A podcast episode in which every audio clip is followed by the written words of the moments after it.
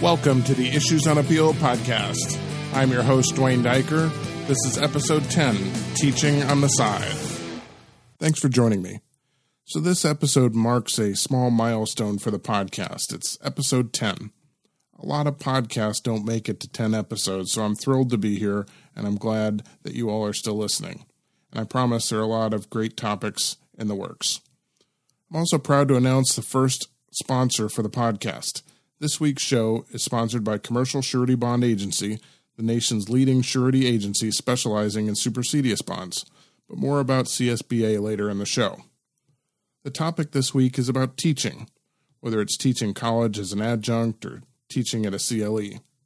My guest is Jared Krukar, an appellate attorney at DPW Legal in Tampa and an adjunct professor at the University of Tampa. My discussion with Jared is coming up next. Jared, thanks for joining me again on the podcast. Thank you for having me again. You have the distinction of being the first person to be on twice because you were a I don't know if we call it a guest or a guest host, right, on episode 4. Well, it was fun, and I'm very glad that you actually thought to ask me back.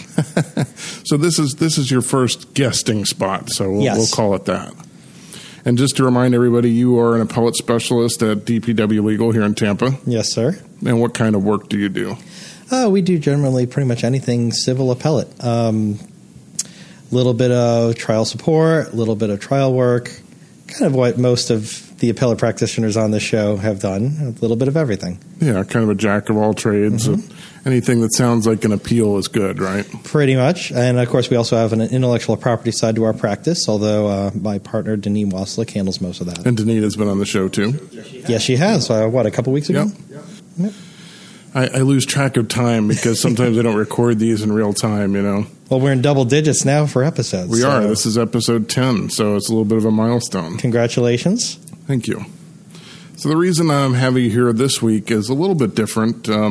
You are an adjunct at the University of Tampa, and you teach some college classes. And I want to talk to you a little bit about that because, you know, I do that as well. Mm-hmm. And people ask me a lot about, you know, that experience. And so I thought it might be something that people would be interested in hearing a little bit about. So tell me, what exactly are you teaching at UT? Currently, I teach with the Law, Justice, and Advocacy minor. I teach Intro to Law, Justice, and Advocacy. It's pretty much it's a combination of a survey course and a writing course. It tries to give the students a little bit about learning to read the law, learning sources of law, and then also exposing them to different subject areas within the law. And how long have you been doing that? I've 2 semesters so far. I'm coming up on my 3rd and trying to redo my syllabus as we speak. Well, that's good. So tell me, do you remember when did you first have a desire to teach? Is this something you've always wanted to do? I've always loved teaching. In law school, I taught a research lab. So when you have your research and writing class at Stetson, at least at the time, they also put you into a research lab, which was mostly taught by professors, but there were a couple sections of it that were taught by students who were teaching fellows with the writing program. So I was a teaching fellow. I was a professor's assistant in that program and taught my research lab. And it kind of just kept growing from there. And how did you wind up obtaining the position at UT?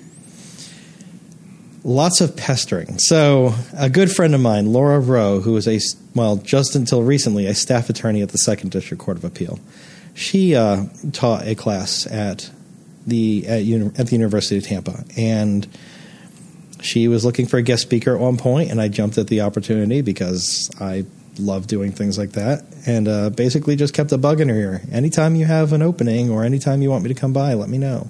And I think I guest taught in her class for 2 or 3 semesters in a row, and just kept bugging her. So when there was an opening, she gave me a call, and she had already talked with her our supervisor there, and had me apply.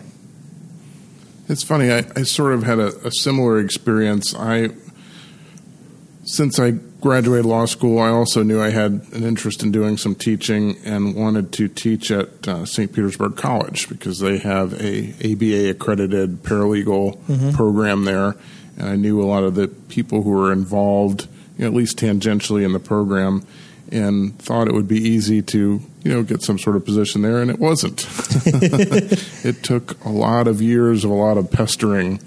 I think it took me about 6 or 7 years to get my foot in the door because there were a lot of judges who wanted those positions and a lot of other people. And once I finally got my foot in the door, I've been doing it for, I sort of lost track. I think it's at least 18 years. I think you're coming up in 2 decades. Yeah, now. But it took a long time to get my foot in the door, and then they were kind of, you know, I kind of got some sort of like, gee, we wish we had known you were interested in this earlier. But I guess that's, you know, that's how it goes everywhere, I guess. Pretty much. But it seems as if being an adjunct for that 1 or 2 class a week position is something that's highly sought after by many attorneys or many people generally. But it's really kind of about how you know or who you know and being in the right place at the right time. So I know at St. Pete College they use adjuncts pretty extensively, you know, being a community college. And they are a 4-year program now and have been for a while. And actually paralegal is one of the things that they do offer a 4-year degree in. But adjuncts, especially in the law programs, are used pretty extensively. There are a few full-time faculty, but a lot of adjuncts. Is UT similar?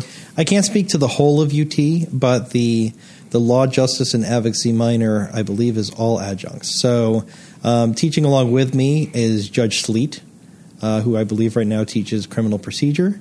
Laura Rowe, who teaches a variety of subjects. I believe next semester she's teaching appellate advocacy. And then you have other staff attorneys. And you have several other professors who are all practicing attorneys in their full-time lives who come by and teach. And it seems like that's the that's what they seek over there is attorneys who can say what practicing law really is and are doing it on a daily basis.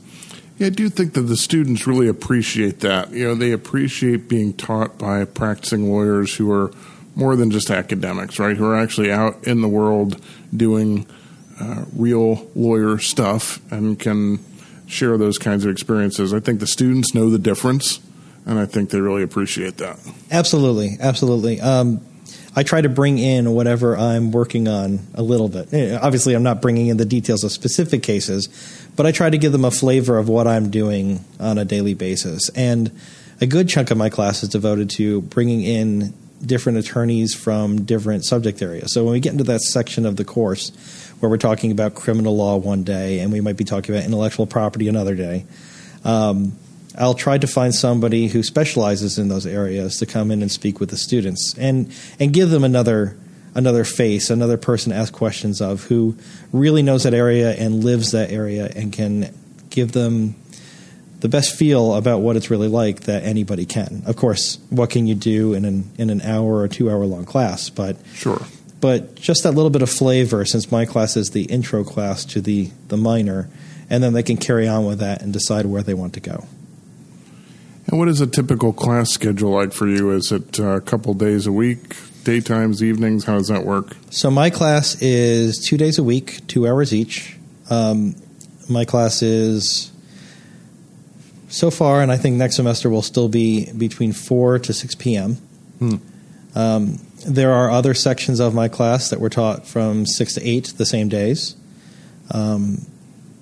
But most of them are in the evenings. Next semester, I know we were offering a section during the late morning, so there will be one during the day. But most of them are late afternoons to evenings to accommodate the lawyer's schedule. And probably to accommodate the college student schedules too, right? I don't know many of them that want to get up real early. Absolutely. At St. Pete College, the law courses tend to be in the evening. And my courses are always from like 7 to 9:40, 1 day a week, which is great for me. Sometimes I feel bad for the students because that's a long period of time. But well, you said your course was part of the paralegal program, right? Yes. So you probably have a lot of – I'm guessing you have a lot of practicing people who are part-time paralegals or, you know, not yet registered but seeking to get that registration. Yeah, that's one of the challenges of teaching in a program like that. It's, and I don't mean challenge in a bad way. I mean, it's just challenge in the challenge kind of way, which is that I get a lot of different backgrounds. I have some students who are in early college, still in high school. I have some that have just graduated high school. I have a lot that are returning second career type people who are looking for some more employable skills than maybe what they already have. And I have paralegals who are working in the field who are coming back because they want to get a degree so that they can get certified or, you know, somehow advance their career where they are or look for a better job or whatever the case may be. So I have a huge range of backgrounds of people, and a lot of them are doing it part-time in the evening. So like I said, it's good for me. It's still, you know, as a lawyer, is challenging to make sure that you're available every evening for a 16-week semester. But at least where I teach, they are pretty good about finding a substitute. If you need somebody to cover a class, somebody will cover a class for you. And that does happen to me at least once or twice a semester that, you know, I can't make that class and somebody covers for me. So do you have some sort of backup like that? My backup is mostly my fellow professors and vice versa. We kind of jump in on each other's classes when we can just to hang out a little bit. Which is always fun because even amongst the professors, we all have different backgrounds. So just being available and being able to hop into anybody else's class, since, again, they are undergrad classes, and a lot of them are things that all of us have enough experience with to kind of cover on short notice. We kind of just jump in and out as we need be. And in my first two semesters, I haven't really had to go beyond that to actually find a substitute in any official track, nor have any of the professors I've worked with, as far as I know. I've substituted a couple classes, and I'm happy to do it. Now, is there more of a typical student profile at UT? Is it you know, I've sort of told you my experience runs. Yeah. I was going to respond to that. So my student profile, and again, in all the other classes I've kind of jumped into, it is much more younger college student before typical first college career. Age students. It is. One thing I've been pleasantly surprised by is the amount of diversity in the classes in every respect but that. I had a student from Kenya last semester who was really interesting to speak with him and find out how the U.S. legal system, as we talked about, compares to what he had in Kenya. A lot of similarities, surprisingly. We have students who are athletes. We have students who are on scholarships. We have students, but no, just so many different interesting students from all over the place. The University of Tampa brings in students from, other countries, a few, but all over the nation. Most of them are not from here. It's probably very unlike St. Petersburg College in that respect, and probably a lot unlike USF and even UF and Florida State. Where a large proportion of them are from Florida. I would say a greater proportion of my students were from other states, most of them from up north, unsurprisingly. University of Tampa is a beautiful place to visit. Sounds like a good place, right, to spend 4 years. Exactly. But just a broad variety of eager young minds. So what would you say is the time commitment for this class? I mean, I know for me, that question depends a lot on how many times you've taught the class, right? The answer is very different the first time you teach a class than every other time. But generally speaking, you know, once you're in the groove a little bit, how many hours of contact hours do you have, and then how much time would you say you spend preparing? So the contact hours are the easiest to discuss. So I've got two 2-hour classes a week for the 14 to 16-week semester. I think the official semester is 14 weeks, then an exam week after that. But around about 28 to 30 classes total, I think, is what we average. And then usually there's a few minutes before then, and because I'm off campus and I don't necessarily keep an office on campus, I usually try to offer office hours or basically just my general availability after class anytime. And there's probably up to 10 times a semester or so that I'm there for an hour, 2 hours even at times 3 hours as we approach the final big project, after class, just working with whoever wants to talk. So that's the easier question to answer. Preparation? I'd say preparation for the class probably 2 to 3 hours per class. And that's just strict preparation for lecture. Mm-hmm. That doesn't incorporate grading. Grading, right. And you mentioned that there's a writing component. So my class has a writing component. So the grading time is not insignificant. How many students, roughly? 25 students. Wow. And it usually drops down to, I say usually, you know, in my vast experience of 2 semesters. But a couple will drop out halfway through the semester, too late for anybody to refill the spot. So I usually end up with 22 or 23 students. Grading is significant. They have, in my class, we do a bunch of case briefs. So the students learn to read briefs or read cases and brief them, basically trying to teach them how to break down a decision so they can understand reading law there mm-hmm. on out. Then after that, we start working on parts of a mock trial. So they have a mock trial brief, which would be kind of your just unbiased general bench memo, or maybe the brief you would hand your partner before trial, that kind of thing. Not argumentative, not persuasive, but tries to lay out the arguments for both sides. And so the bench memo will identify who the parties are in this closed universe case that they're going to have, what each party's role is, the facts of the case, the elements of the cause of action, what is the cause of action, the defenses to the cause of action, the facts supporting and undermining those defenses, an opening statement, a closing statement, in the 3 to 5 minute range for each of those. So it's not an insignificant project. And it's something that they actually have. To date, I've had them do 3 drafts of that. They do a first draft and then – which I heavily grade, and that takes us a given amount of time. A second draft that they do a peer review on, so they try to get the input of other students. And also that's my way of letting them share ideas and see where they may be going astray in between what I've given them and what we talked about in class. And then the final draft that's for a heavy grade. So it's an extensive project, and grading takes a few days. Really, if I could probably, if I looked at it straight, probably a few full-time days to grade all of those papers and give the amount of feedback I think is appropriate that will be actually helpful to them in future classes and potentially law school. So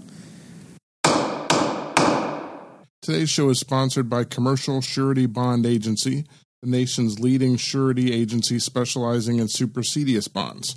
If you have a client needing to stay enforcement of a judgment in Florida or any other state or federal court, contact Commercial Surety. They can be reached on the web at www.commercialsurety.com, or you can call them toll-free at 877-810-5525. And if you want to know a little bit more about CSBA, and you haven't already, please go back and listen to Episode 9, where I talked to Dan Huckabee, the president of CSBA, about supersedious bonds and a little bit about how that industry works. Dan is a great guy. CSBA is a great company, and I'm really happy to have them as a sponsor. Well, so that gets me to the next thing that people always ask about, which is, I'm assuming that you, like me, get paid for doing this work. I don't know if we need to say exactly. It's easy enough to determine on the internet, not an impressive amount of money. But certainly this is not something that anybody that works the kind of jobs we do necessarily does for the money, right? Right. Actually, I knew, knowing that question was coming up, I thought about that today and thought of a way to potentially relate it. I would say it's what I get paid for a semester at the University of Tampa is comparable to what I get paid on a biweekly basis for my law firm. Mm-hmm. There's probably a few $100 difference, but it's within that realm. So when you figure out the hourly rate, it doesn't make a lot of financial sense. I'd rather not think about that part of it. That's right. Let's not do that math, right? The question becomes then, why do we do it? What are the benefits to taking on something like this? Because we're not doing it for the money. Why do you do it? No, there's actually several reasons why I do it. One, I do love to teach. I love to educate people. I love to help people improve themselves. And it's made all that much better when it's a student, when it's somebody who's still trying to figure out what they want to do. One of the things I love the most about teaching at the University of Tampa, as opposed to possibly a law school, is that these students don't have any skin in the game yet, except that they've gone to college. They're still trying to figure out what they want to do with their lives. They're potentially not jaded by a first-year law school experience. Right. They're not in competition with anybody to improve their rank in the class, or at least not like law school anyways. They're really just students who haven't had any exposure to law and are just, for the most part, interested to learn.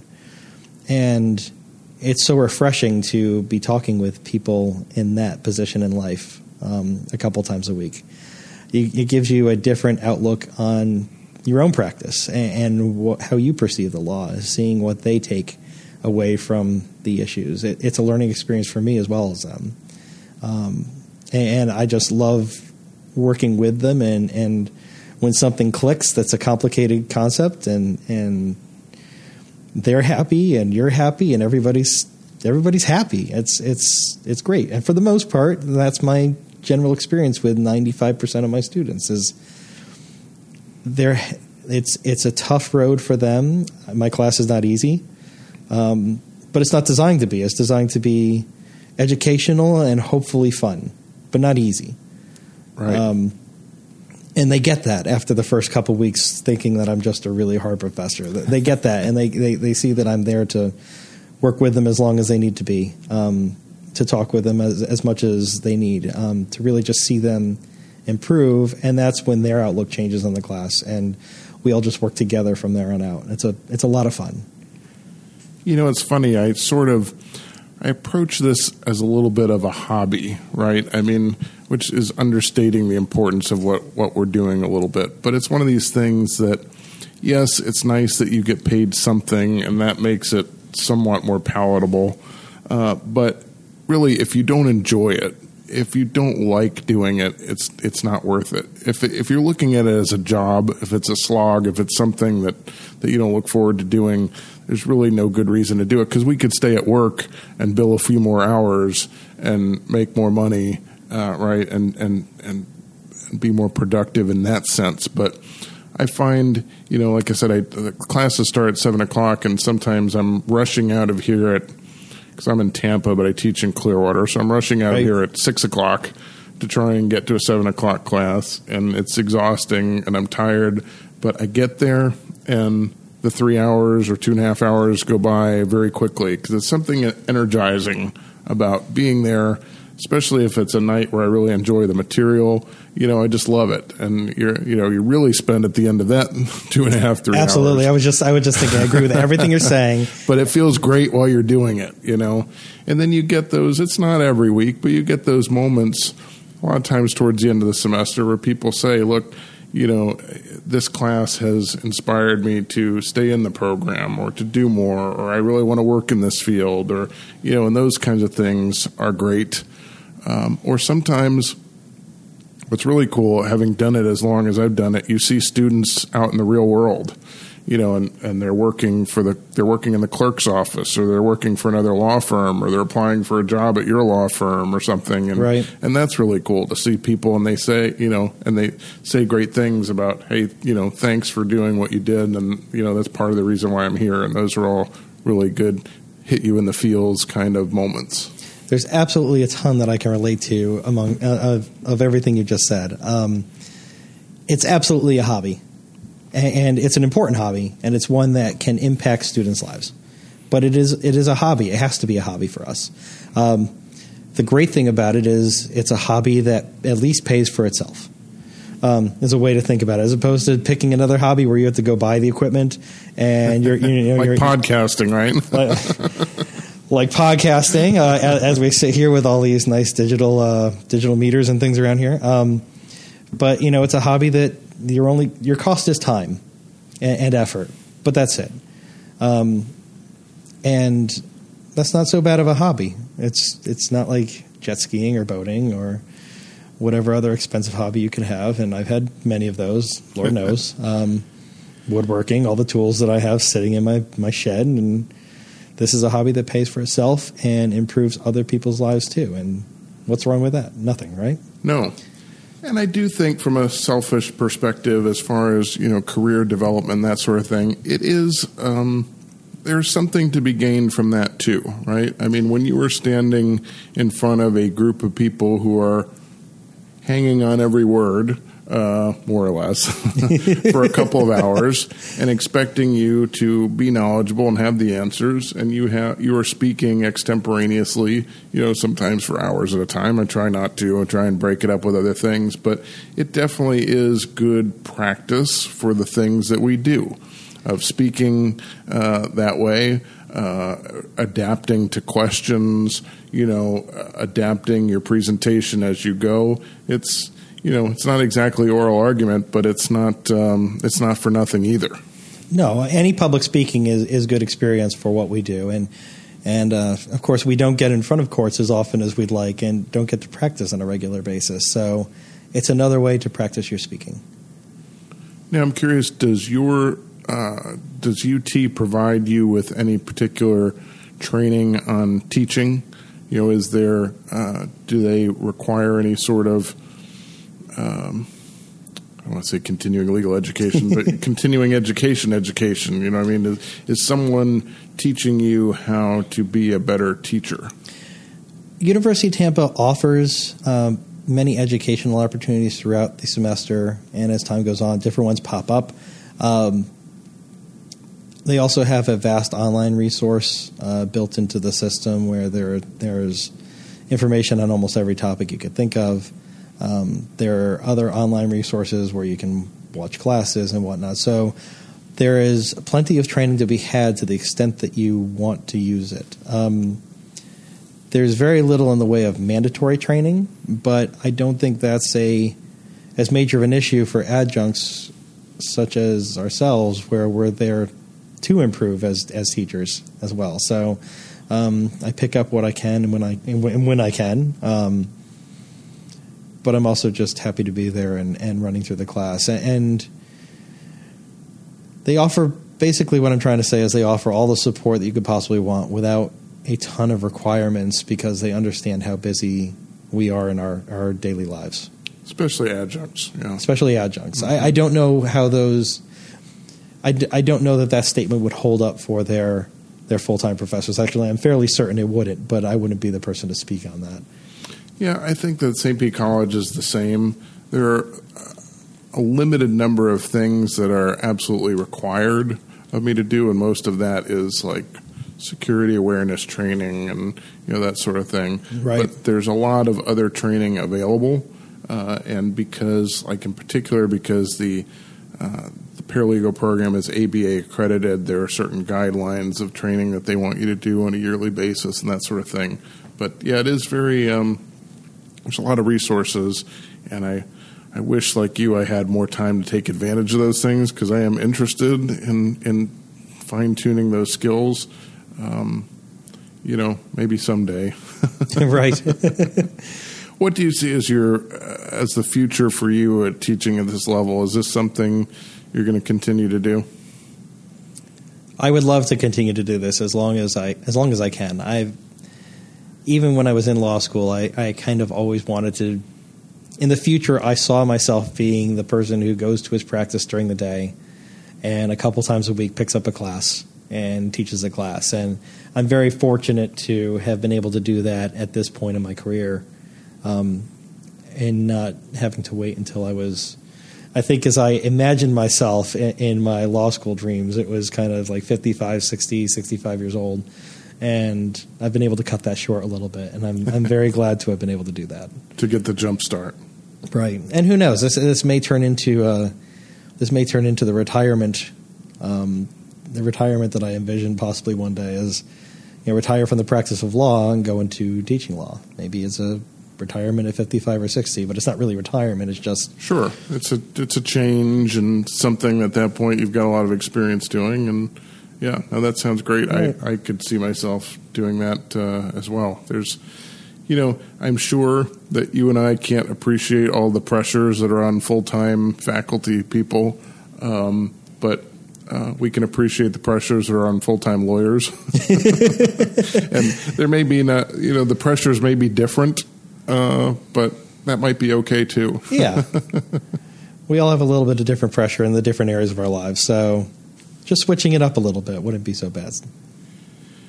Now, what about teaching other places? I know you and I are both actively involved in the Florida Bar's Appellate Practice Section. And you and I both, over time, have been involved in the CLE committee of the section, and planning and participating in CLE presentations and such. What do you see as the benefits as appellate lawyers of participating in that process of being a presenter at a CLE? Because I think appellate lawyers are particularly well suited for this type of thing, because the nature of our practice and the way we prepare for things and the way we conduct oral argument and all that, I think it is skills that translate well into a teaching environment. That makes sense. We typically have to be analytical. We're limited to a subject matter.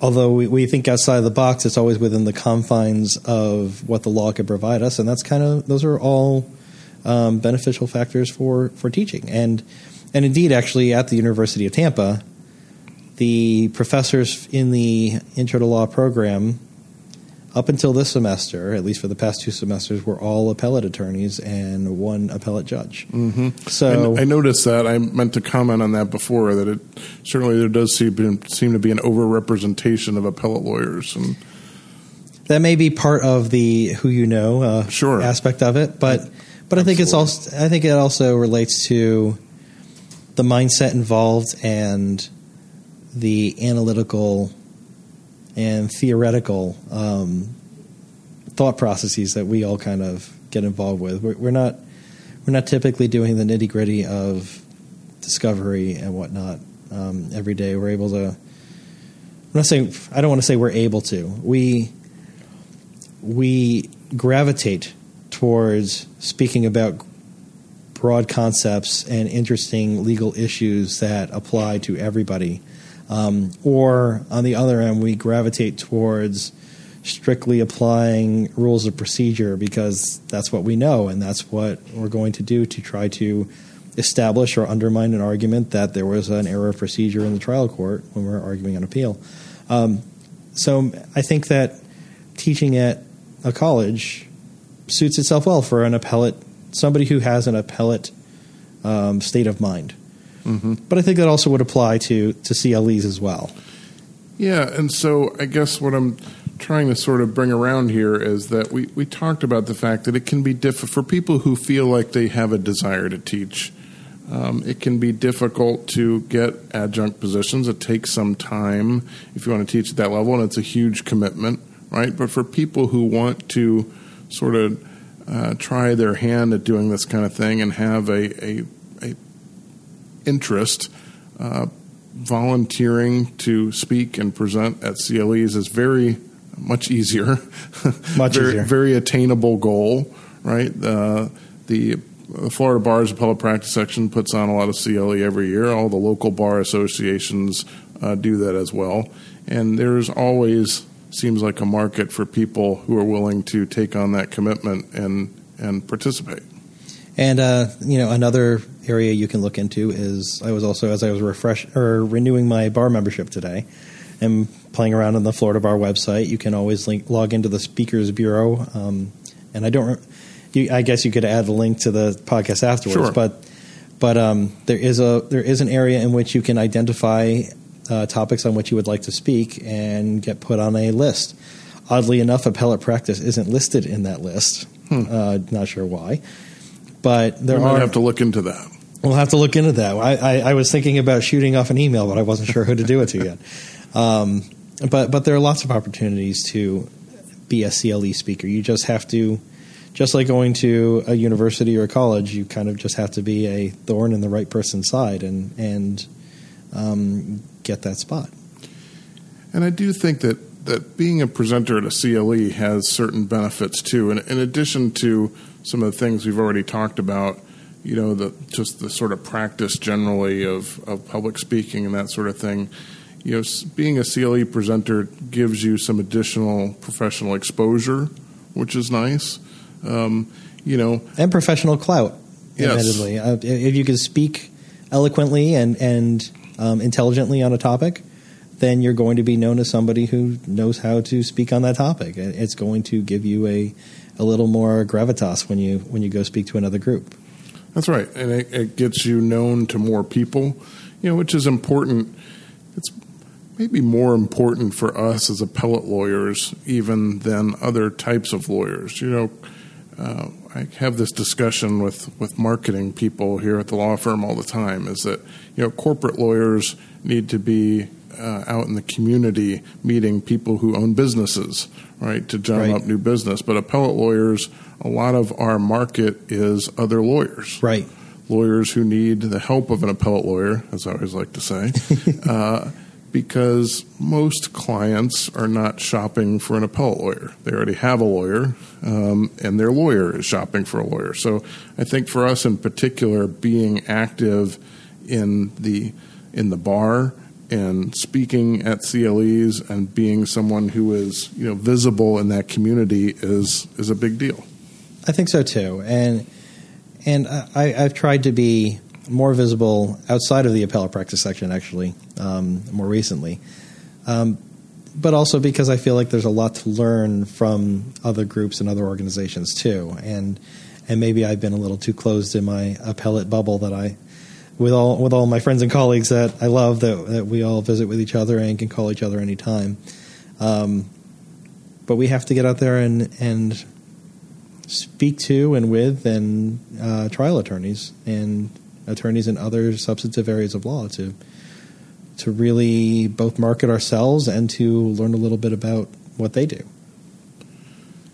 Absolutely, yeah. And so if somebody who's listening to the podcast wanted to do that, if they wanted to get out there and do some CLE presenting, what would you suggest? Where do you start?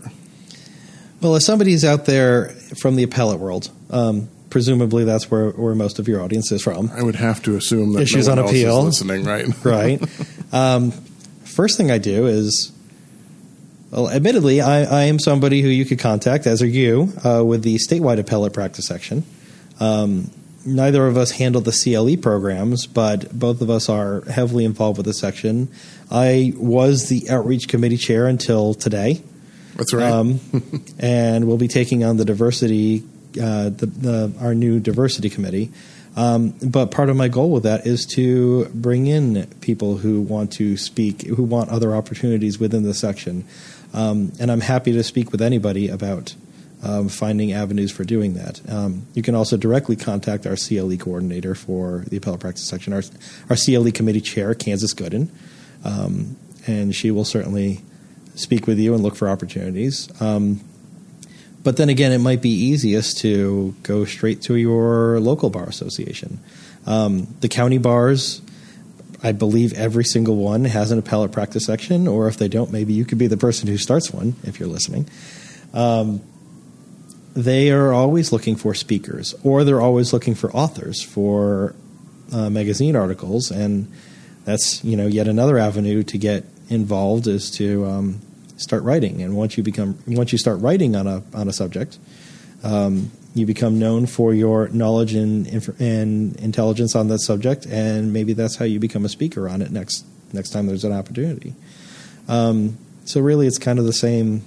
I think it's the same thing that you would say for anybody just trying to get more involved in the appellate world at all is write, talk to people, and ask around for opportunities and And sometimes those opportunities might be pairing up with somebody else, right? I know that as someone who has been, you know, ultimately in charge of putting together some of these CLEs, there can be a reluctance to turn over an hour of your program to someone that you don't know or have never seen present, right? But there are ways to volunteer to partner up with someone else to share in a presentation, or perhaps a good way to start can be hosting a panel discussion and being the person who just sort of coordinates that group and puts together the questions. And that's not an easy job, but it's a potential way to get started too. Because I know it can be sort of intimidating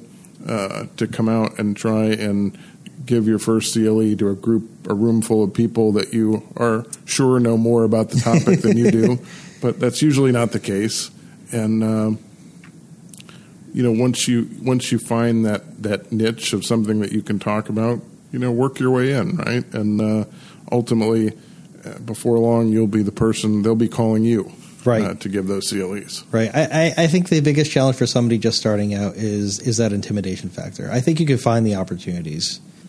So the long and the short of it, I guess, is for people who are interested, it's just something, you need to make the commitment to yourself, right, that this is something you want to do. Start volunteering and get in and do it. I've never seen a CLE presenter shouted down at the front of the room for making a mistake, right, or for not offering the opinions that the audience expected. It's, certainly you want to be right and you want to add value, but it's probably not nearly as intimidating as we make it out to be in our own imagination. Well, and that's another thing. If you are concerned about being wrong, pick a subject area in which there is no wrong answer. So speak to your strategy in writing a brief or oral argument, something where it's opinion, something where there is no right or wrong answer, where a case can't come out and tell you that you're completely wrong and somebody can't hand this to you afterwards and say the entire premise of your discussion was incorrect. Because I think every speaker fears that a little bit, that sure, that you never know if you've said something that there was a case that you missed and changes everything. So the easy way to avoid that is just pick something that doesn't have a wrong answer. And just talk about how you prepare for oral argument, how you go about writing a brief, how you there was a CLE that we had planned at one point, and it didn't happen for whatever reason, but it was on how do you value and assess a case to determine whether you're going to take it and how you would bill for it. And that's still, that idea is still floating out there because it got canceled last minute. I don't think anybody actually did it. So if you might, may not be floating out there too long because there's a podcast on that topic. But not to shortcut any CLE ideas, but we are going to be talking about that coming up. I can't wait. I'm looking forward to it. So yet another avenue that is generally untapped, I think, is looking to other voluntary bar associations for speaking opportunities. So I'm also the president-elect of the North Tampa Bar Association. Congratulations. Oh, well, thank you.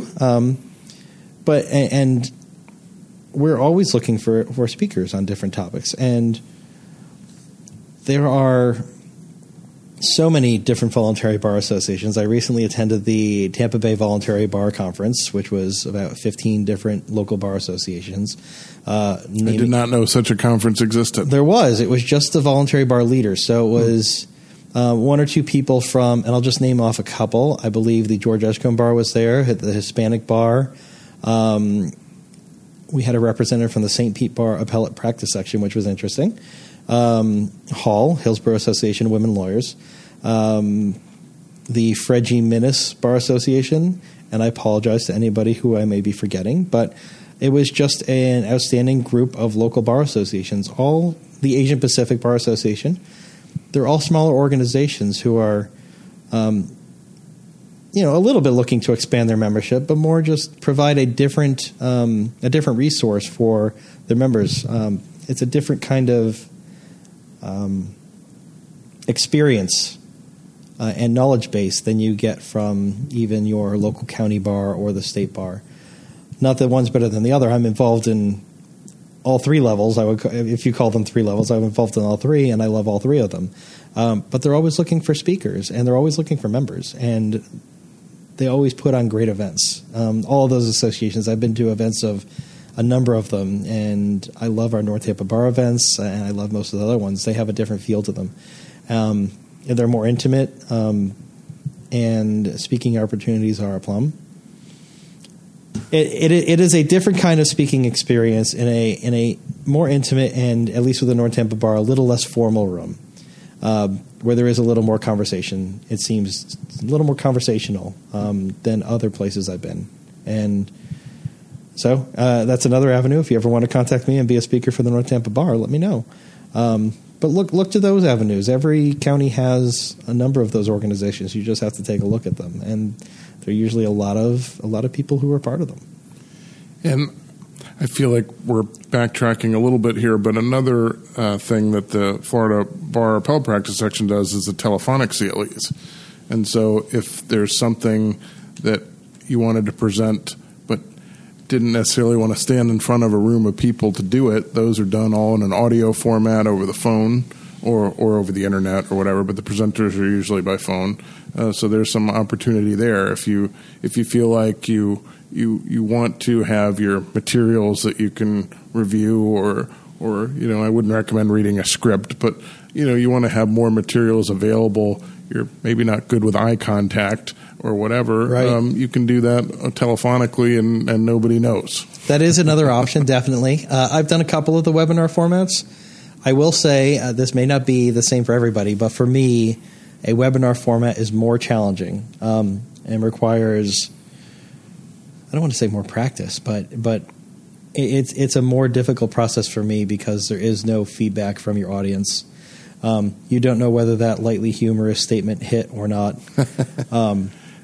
And it's just hard to plow through material without sounding like you're plowing through material. Mm-hmm. I would much rather be in front of people. I would not say that I am an extrovert whatsoever, but I would rather be in front of people because I feel more comfortable reading where they are and trying to move to where I think I need to be to both make it more interesting and more informative for them and fitting what I'm talking about to the group. A lot of my presentations, and this applies to both teaching at college and doing CLEs, they've been much more freeform. I use a rough outline, basically, of what I'm going to talk about and then just talk. I try to be as interactive as possible. I try to draw audience members in as much as I can. And for me, for my personality, sitting on a webinar pulls all of that away and makes it much harder for me to feel comfortable with what I've done. Mm-hmm. You've done a webinar before. I have, and I agree with you. I think it's...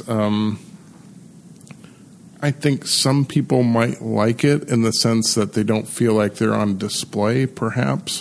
But it is hard. For me, I'm always sort of reading the room, trying to make eye contact with people, see what's interesting, you know, move on when things are not. And even when I'm teaching, you know, in the college courses, you know, you can sort of tell when the room's getting flat and nobody's really interested and you kind of move on. So, yeah. Doing the webinars is difficult in that sense.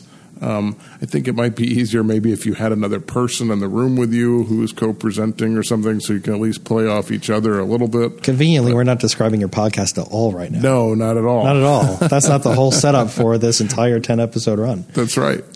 But yeah, you're right. And same thing here, right? I really have no idea how these things are received. It's a little bit tough. It's probably getting easier for me because I'm getting used to it now. Right. But yeah, no, that's a good point.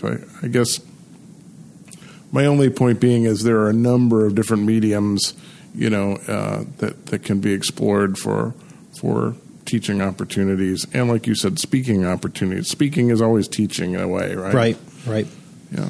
I mean, I guess one thing I'd recommend for anybody thinking about doing something online anything without a live audience in front of you would just be to record yourself doing a little bit of it. Not video. You don't have to because they're not going to see you. But record yourself for 5 minutes or so and then play it back and see how you sound. I feel like I sound horrible. and flat. And I try to, I have to go back and try to liven it up without sounding like I've gone over the top.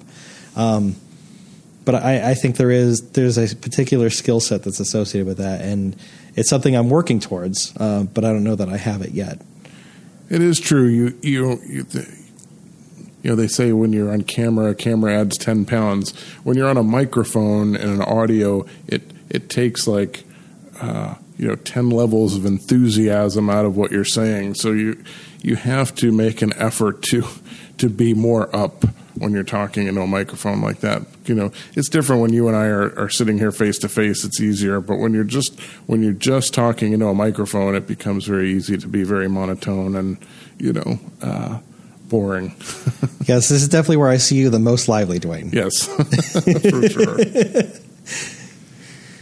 Well, Jared, I really appreciate your time. I think I think that a lot of the people that we know in the appellate community, a lot of the people that listen to this podcast are already involved in teaching to some extent.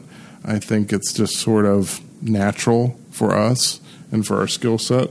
But I imagine there are others who are thinking about it and maybe thinking about teaching on other levels. So I hope that this will, get people to think about some of the opportunities that are out there and maybe pursue them a little bit.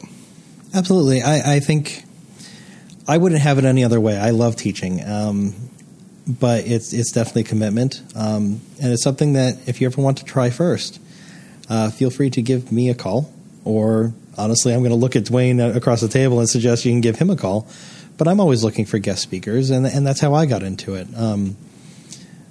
So if you're looking for teaching students, college students or law students, find somebody at the school that you want to teach at and see if you can drop in to try out a class. I know the dean of my college specifically asked somebody if they would come in and guest teach my class next semester for that very reason. So I know it does happen, not even just at my own personal level, but with the deans as well, is that they'll seek out sort of an audition. Yeah. And it's not really an audition for the teacher or for the would-be professor to see if they can handle it, as far as anybody watching them to see how they do, but it's more them coming to see if they really want to do this, if this is going to give them the experience that they want. I guess it's a blend, but it's not a high-pressure blend, at least at the University of Tampa, in my experience, my limited experience. So, but feel free to call me, and I'd be happy to have you. You can drop in, hang out and watch a class, or you can join in a conversational way about whatever topic area I'm talking about that day. I'd be happy to have you. And Duane is probably similar in most of his classes. Yeah. I would love to have a guest speaker on a particular topic. And I'm still waiting for my invite over there, Duane. Well, you're welcome anytime. We'll have to figure out, maybe you could talk on intellectual property or something that I know very little about. Fair enough. And certainly anybody who wants to be a guest on the podcast can let me know too, and we'll talk about that too. There you go. Well, Jared, if people want to get a hold of you, what's the best way? Sure. So you can contact me at DPW Legal. My email address there is Jared, J-A-R-E-D, at ip-appeals.com. I'm also on Facebook, Twitter, LinkedIn. I'm kind of sort of on Instagram, but not really, so don't try me there. Eventually one day. And, of course, I'm also heavily involved with the Florida Bar Appellate Practice Section, the Florida Bar Diversity Inclusion Committee, somewhat involved with the HCBA. You can probably get a hold of me through there if you ask the right people, and the North Tampa Bar Association. And you can find all of those places online. So feel free to look me up anywhere. And we will make sure your contact information is in the show notes. Fantastic. Which, as I always say, is available in the podcast player of your choice or on the web. Jared, thanks so much for coming. I really appreciate it. Appreciate you coming again here on this 10th episode. And I'm sure we'll find an excuse to have you back in another 10 or so. Well, thank you for having me. It's always a pleasure. I always have a great time here. And I'll try to come up with something interesting for the next one. Thanks, Jared. Thank you.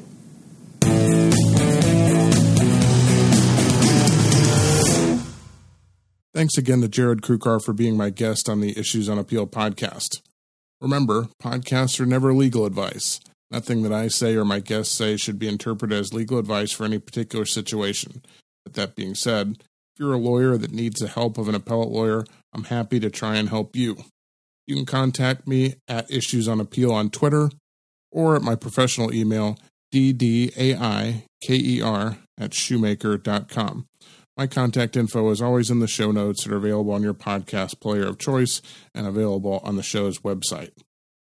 Thanks again for listening.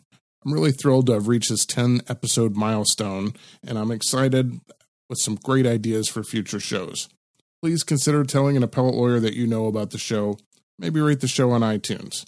And please consider using our sponsor, Commercial Surety Bond Agency, for your clients' appellate bond needs. Their contact information is also in the show notes. Please take a moment, add it to your contacts so that you're ready when the time comes. I've got another great show coming up in 2 weeks. And as always, thank you for considering this week's Issues on Appeal.